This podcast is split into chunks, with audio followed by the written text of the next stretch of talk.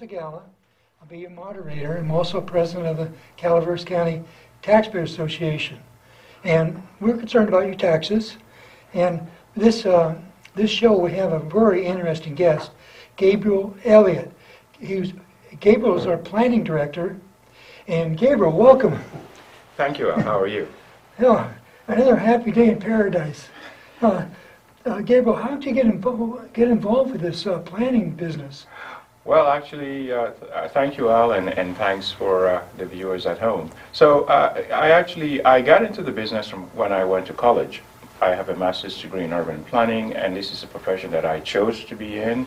And I've been a practicing planner now for uh, close to about 30 years. So this is a profession that I really like, and, and I think it is also uh, rewarding and challenging in many ways.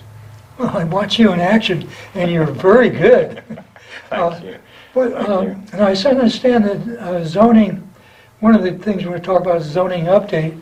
And I understand that this, whole- this whole planning thing is based on, uh, on a a law called CEQA. Is that correct? Well, CEQA is part of the planning process. CEQA stands for the California Environmental Quality Act. And so what CEQA does is uh, it states that whenever the government, the agency, or either local or private agency takes an action, those actions have to be weighed against its impact on the environment. Okay. So CEQA gives us those guidelines. But the two principles that govern zoning uh, in the county would be the county's general plan and then the county's zoning ordinance. Under the county's general plan, there are several elements. The land use element is one of those elements of the general plan. The housing element is another element of the general plan. So our zoning ordinance comes under the land use element. And all these elements kind of tie together to form the general plan. So, and all of this is under the U.S. Constitution? is that correct? Absolutely, yes. And so, the Constitution uh, seems to uh, be concerned with individual rights. Yes, And so, it's kind of like a balancing act. You have to protect the property rights of the, of the owner, but at the same time, have, uh, uh, have a logical procession of the different uses so that, it- that uh, it all makes sense. right. Well, that, how do you keep your sanity?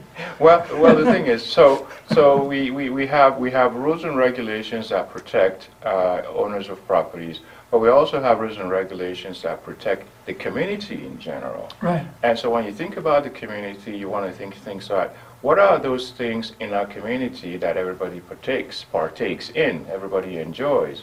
Parks and open space is one of them. Uh, when you go to a, uh, a community pool or a park, those are things that benefit the community. And then you have private property rights, which are regulated by specific zoning standards, such as uh, the minimum size of your property, uh, the size of the house on the property, setbacks from adjacent property, and also protecting the, the peaceful enjoyment of your property against adjacent neighbors.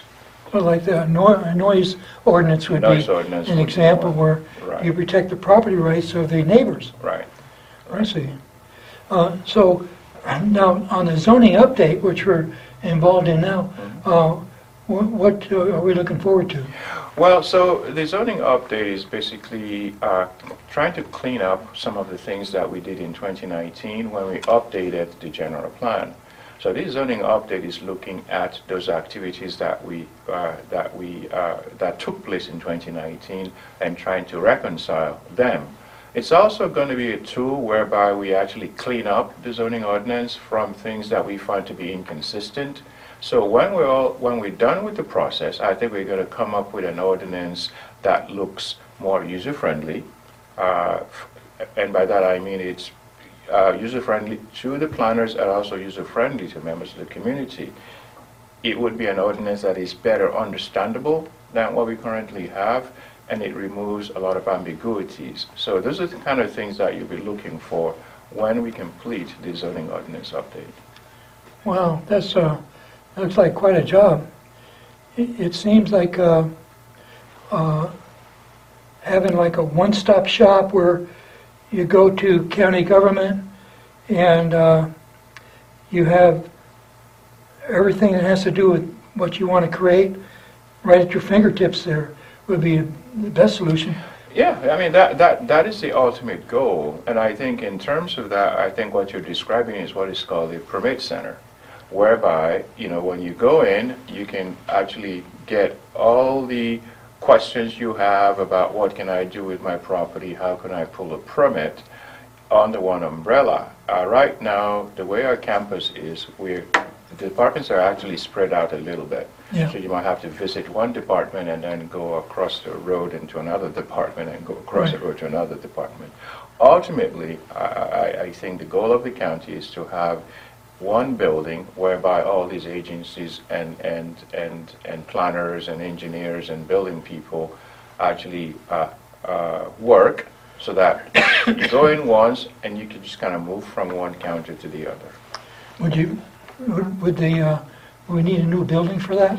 We would need a new building, or we need to reconfigure some of the existing buildings that you have. If you've been to the county uh, uh, many, many times through the offices, uh, one of the challenges is that they're actually small. So Yeah. it would, it would take a significant renovation to do what I just described, and the easiest way would be to just have a new structure built, but there are major financial constraints at this time. I wonder uh, if the Department of Public Works uh, has this on their schedule. Maybe not. Maybe not, yeah, yeah.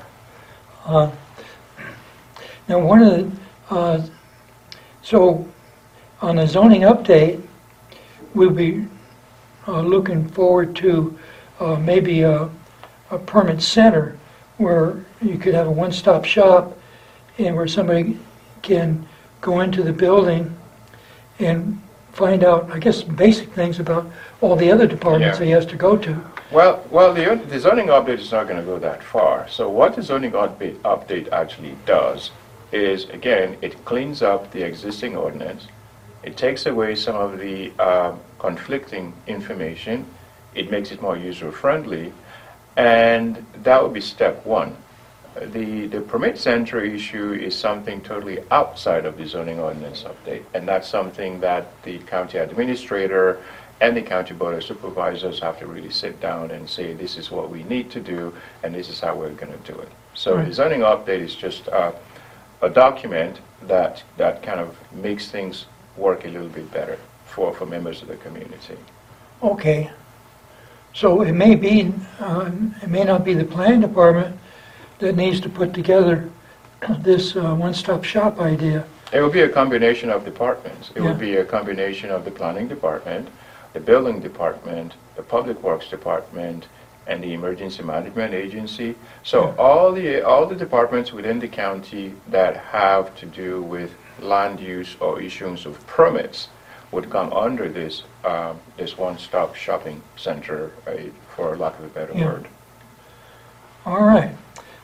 Another, another thing that you're busy with, and I was able to see you in action, the copper community plan. Oh, yes. Yeah, yeah. And that's, that's coming along pretty good, you It's think? coming along pretty good. Uh, th- We had a first meeting uh, back in May, uh, and uh, we were able to receive uh, comments on a proposed draft Copperopolis Community Plan. The second uh, Copperopolis Community Plan is going to take place on July 27th at 6 PM at the Armory uh, in in Copperopolis. And we've put out some information uh, regarding the date and the time, and um, we're currently going through some of the um, comments received from the first draft of the Copperopolis Community Plan.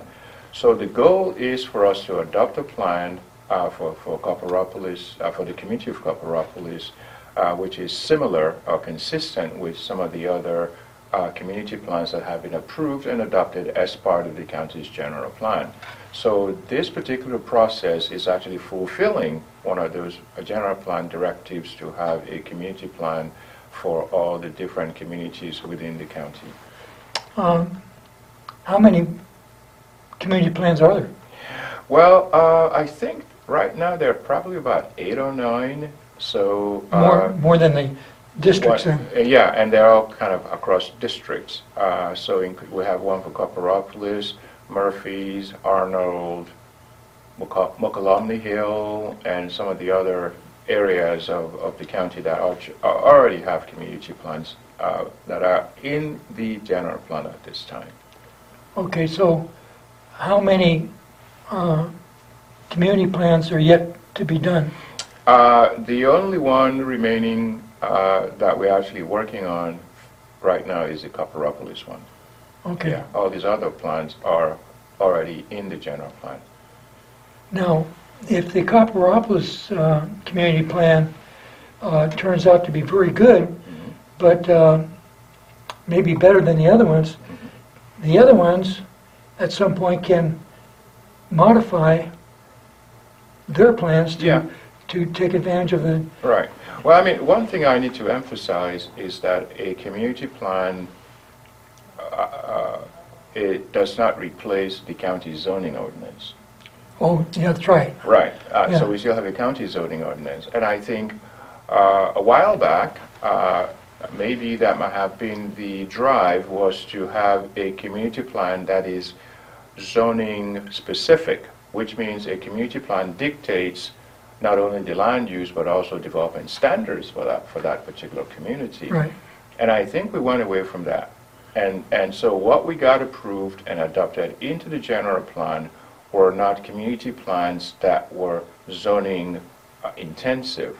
They were community plans that identified uh, goals and objectives for a community, uh, you know, a history of the community, Right. uh, uh, things of that nature. So they would not replace uh, the county zoning ordinance, but at least it affords members of that community an opportunity to identify uh, issues and, and things that they would like to see within their community. And I've gotten a myriad of, of, of suggestions and recommendations. Uh, in the case of Copperopolis, you know, you know, we, we want to preserve the existing history of the community because it's a mining community originally. But at the same time, we want to incorporate uh, new development that doesn't change the character of, of the environment or change the character of that community in general. People have asked, why don't we have recreational opportunities in Copperopolis?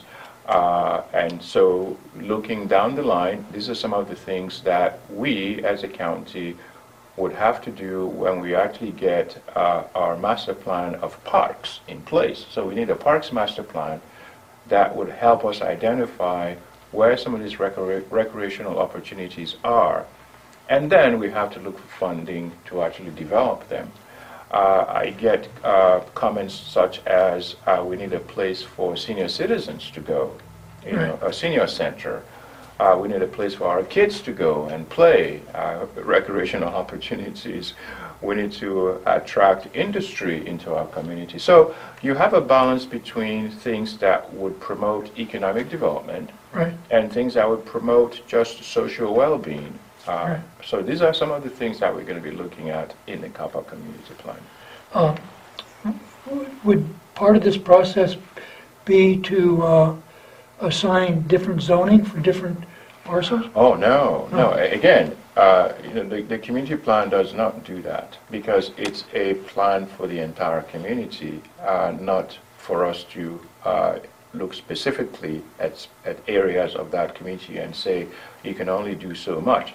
The, the county's zoning ordinance and general plan has already identified where the residential, the commercial, Right. the- the industrial, and, and so on and so forth, land uses should be.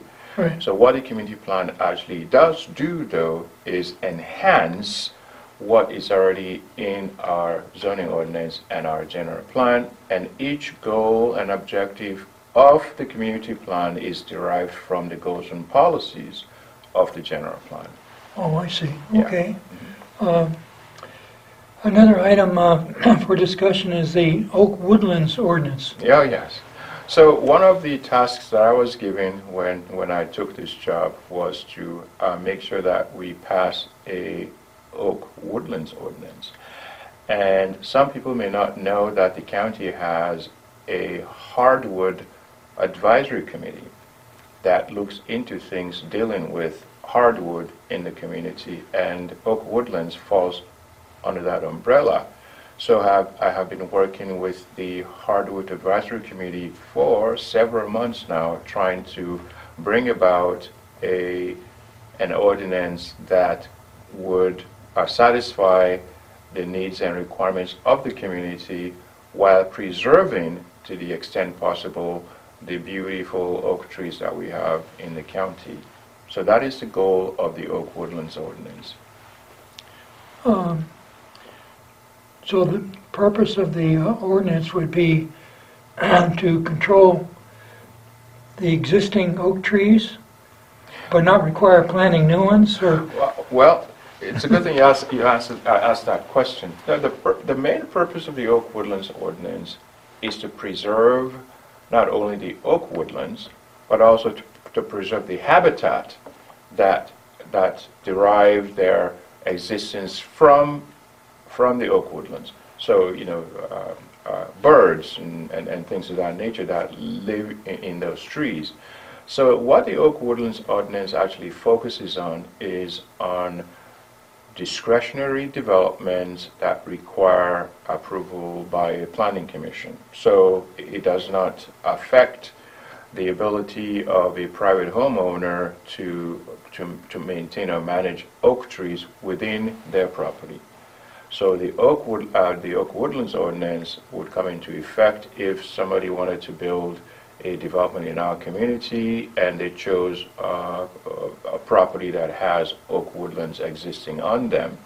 So what the ordinance does is identify that if you do remove oak woodlands, you have to replace them somewhere else, either by uh, putting, uh, buying conservation land somewhere where we can actually plant uh, oak woodlands, or uh, you pay an in lieu fee that would be uh, based on appraisal done by professionals in that industry. And then the, the ordinance would have a ratio of, you know, if you took out, uh, you know, five acres of oak woodlands and based on the number of trees within those, within the woodlands, you would replace them with uh, a particular uh, ratio based on the number of trees that are removed. So that's how the, that's how the methodology of the Oak Woodlands Ordinance is going to work. And so the next step is for the uh, Hardwood Advisory Committee to recommend a final draft of the Oak Woodlands Ordinance to the Planning Commission, and then we'll have a public hearing on it. And then, once the Planning Commission uh, deliberates on that with public input, of course, because everything we do in, you know, uh, in the county has to include Right. public participation. And then they would make a recommendation to uh, the Board of Supervisors. And then we have another public hearing. And then we have another public input.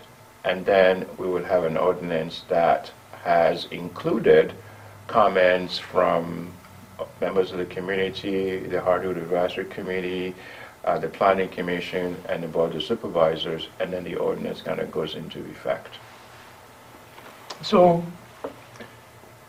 there, um, if there's going to be oak wo- woodlands removed, say, if they're going to build an apartment house, Mhm, and there's, and there's no place on the property mhm. for that. I'm wondering what sort of cost is the property owner gonna, gonna have? We, we know he's gonna have cost of removing the trees, Mhm. but we don't know what the cost would be for replanting or, or what kind of, uh, money he has to pay. Yeah, mitigation, yeah. Well, I mean, we, we wouldn't know that until we actually see the condition of the oak woodlands that are being, that are going to be Yeah. displaced. And then we have to uh, use the, the help of experts in the industry, uh, uh, you know, somebody who is a certified forester or, or somebody who has a degree in biology or, or, or things of that nature to, to uh, ha- uh, have an assessment of the existing environment whereby these, these trees would be removed. And then they will provide us with, uh, uh, you know, an estimate of what is actually, it's going to cost to do a replacement based on a ratio identified in the, uh, in the Oak Woodlands ordinance.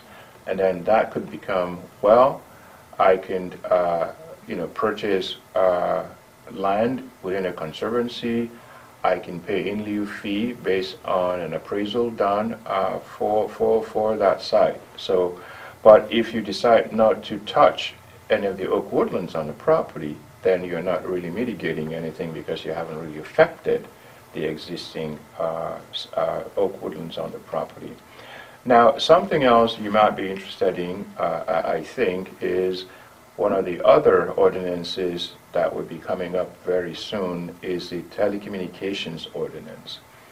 Uh, And what the telecommunications ordinance would do is give the county uh, some guidance in how we regulate cell towers and, and, and- and things of that nature. Right now, the FCC, we have a, we have a federal uh, rule uh, that regulates the placement and, and, and how uh, cell sites are, are, um, are, um, are identified uh, within, within a, within a community.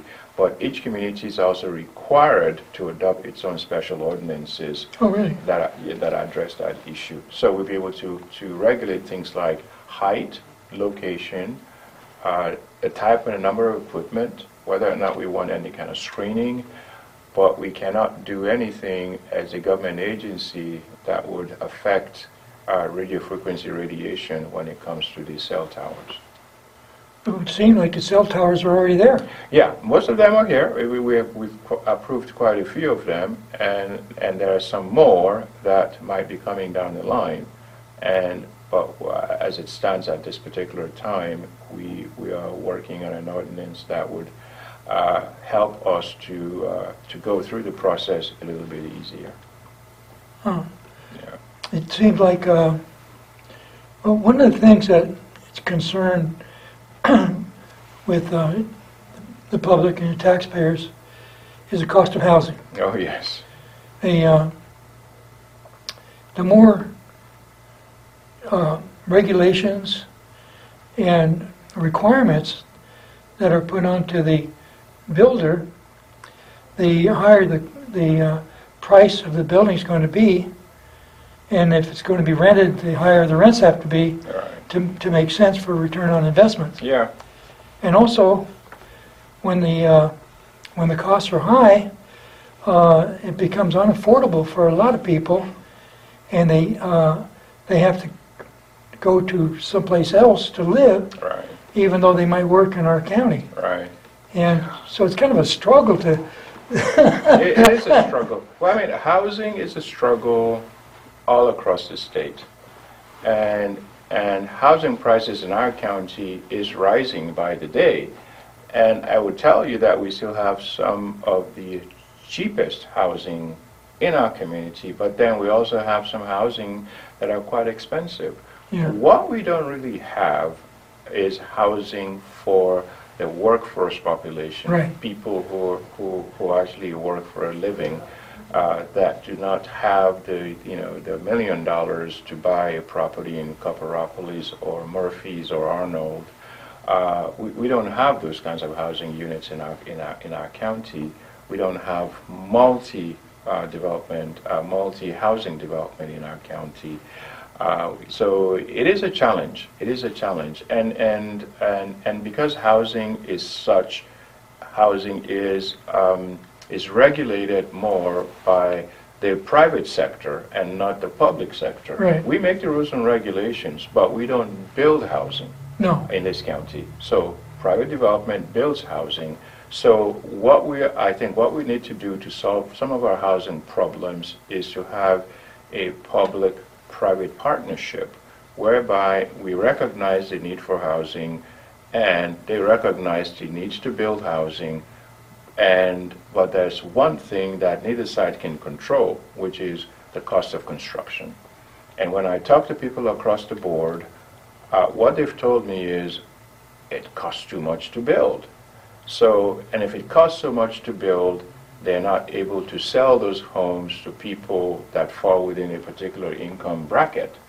So that, that, that creates a problem. And if it's, if it's housing units like, let- let's say, multifamily apartment housing development, the rent has to be commensurate with the amount of money that goes into constructing them. And we, it just so happens that in our county, we do not require too many kinds of uh, enhancements to, to, to a development. You know, we don't Yeah. ask for additional landscaping. Do we have enough mobile home parks? We have, we have enough. Okay. We, we have enough mobile home That seems to be parks. the inexpensive housing. There's, it seems to be the nexus housing, but again, if you, you know, you're looking at housing that is around the two to three hundred thousand dollar range for, for some mobile home units in this county. I've seen them from about late hundreds to about mid to early two hundreds for, for even mobile home structures. And, and, uh, because they are being designed not to look like your typical Right. mobile home parks anymore. Called manufa- They're called manufactured homes. manufactured homes. Yeah, They're manufactured homes. Manufactured homes, yeah. And they offer the same amenities, they're just smaller, uh, and, um, yeah. Well, you, you've been very informative, Gabriel. Thank you for being our guest. Thank you, Mr. Segal, thanks. Thank you for Thank watching Taxpayer Alert. We'll see you next time.